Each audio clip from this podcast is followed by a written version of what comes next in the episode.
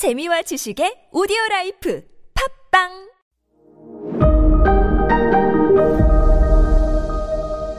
네, 여러분 안녕하십니까. 역사 스토리텔러 썬킴 인사 드리겠습니다. 자, 쇼토쿠 태자라고 지금 일본인들이 가장 주- 존경하는 인물이 실질적으로 일본을 통치하기 시작했습니다. 서기 593년에요. 그런데 쇼토쿠 태자는 소가시, 실질적으로 모든 파워를 갖고 있던 소가시는 아니었어요. 그렇지만 아버지가 덴노다 보니까 덴노 정통 가문이에요. 우리로 치면 조선으로 치면 전주이시 가운데서도 진짜 정말 전주이시요. 쇼토크 태자는 고민에 빠집니다.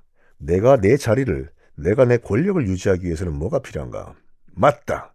소가 집안과 협력이 반드시 필요하다. 그렇지. 그러기 위해서 내가 뭘 해야 되나? 음, 맞아. 불교를 내가 적극적으로 받아들여야 되겠다. 해요.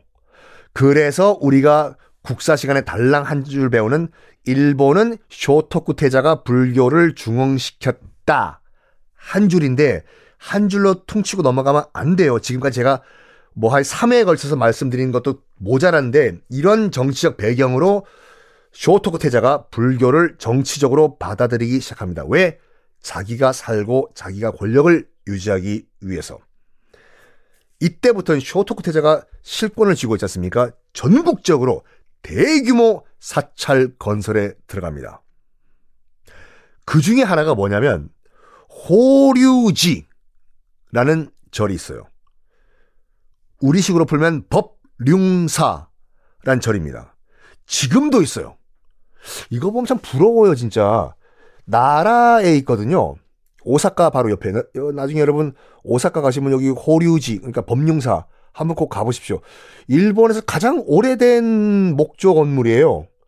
607년에 만든 게 아직도 있다니까요. 우리 삼국시대 때.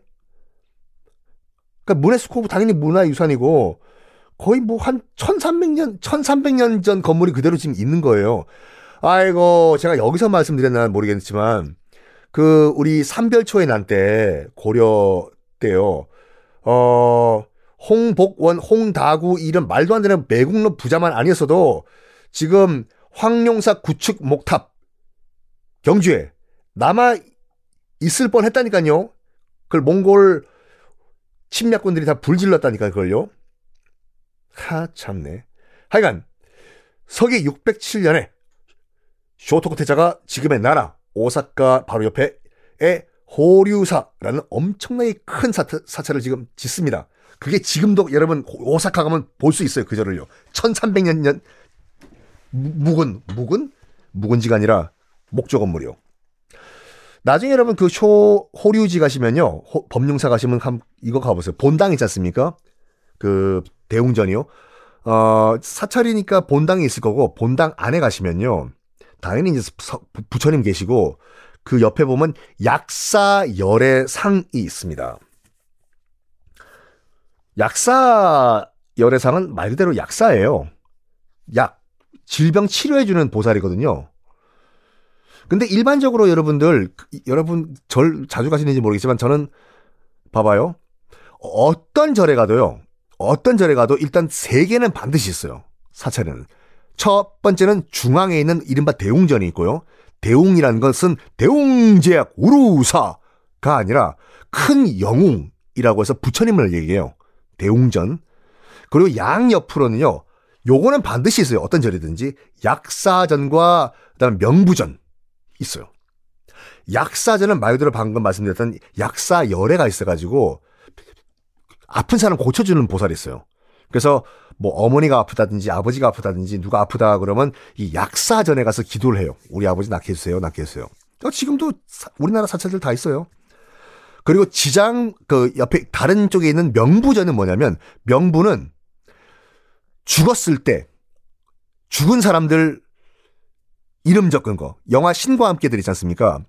거기서 이몇 년생이고 언제 죽었노 이게 이름 리스트가 있는 게 명부거든요. 명부전. 거기는 돌아가신 분의 극락 왕생을 비는데요. 명부전. 요 세 개는 어떤 사찰이든지 다 있습니다. 대웅전, 약사전, 어, 명부전. 그런데 이 호류사는요, 호류사는 그 따로 있어야 될 약사 열애상이 본당 석가모니 옆에 있어요. 왜? 이거 알고 가면 소름 끼친다니까요. 쇼토쿠 아버지가 어떻게 죽었어요? 쇼토쿠 테가제 아버지가 요메이 왕이 골골골 하다가 병들어 죽었잖아요.